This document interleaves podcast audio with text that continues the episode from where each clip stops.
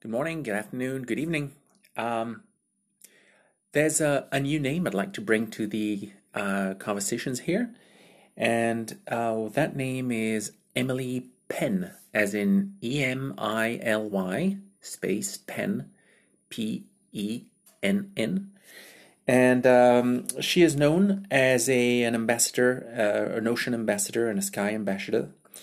And she's an ocean campaigner and a skipper and she's led several expeditions, which we, or I will most likely uh, speak about. I'll probably try and pick two or three of them and um, share with you the great work she's offering and uh, the opportunities for for you to follow her work and the teams she puts together and maybe you also want to jump on and or jump in and, and support her work in any way um, but there's one topic, because I've been talking about microplastics in previous recordings, and she raises another uh, issue related to microplastics, which is the effect it has specifically on women.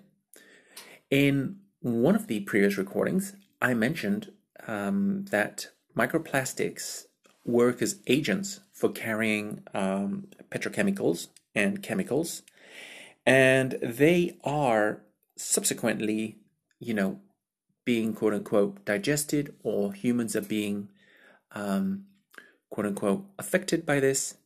And Emily Penn volunteered to have her blood tested. And as she did that, she realized she was carrying on 35 of the testings that she did, uh, 35 of the tests that she did for the different different types of chemicals that her body had been absorbing she found 29 of them. Now, uh, it's not affecting her health per se, neither is it affecting the health of the people to as far as we can know it. But we do know that it has issues to it, which means it could affect fertility in some way for women.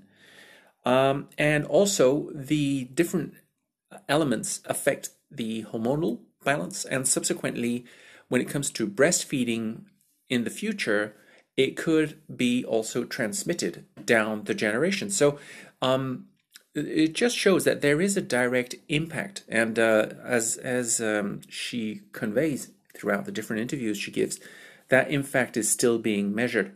Well, uh, I'll be talking a bit more about this and a bit more at depth and the effects it has, but it was just to show that microplastics is not something in the distance which is annoying, but it actually is not only in the in the in the food chain, but it's also affecting us directly into future generations and how we are all uh, our quote unquote chemical balance is also being affected.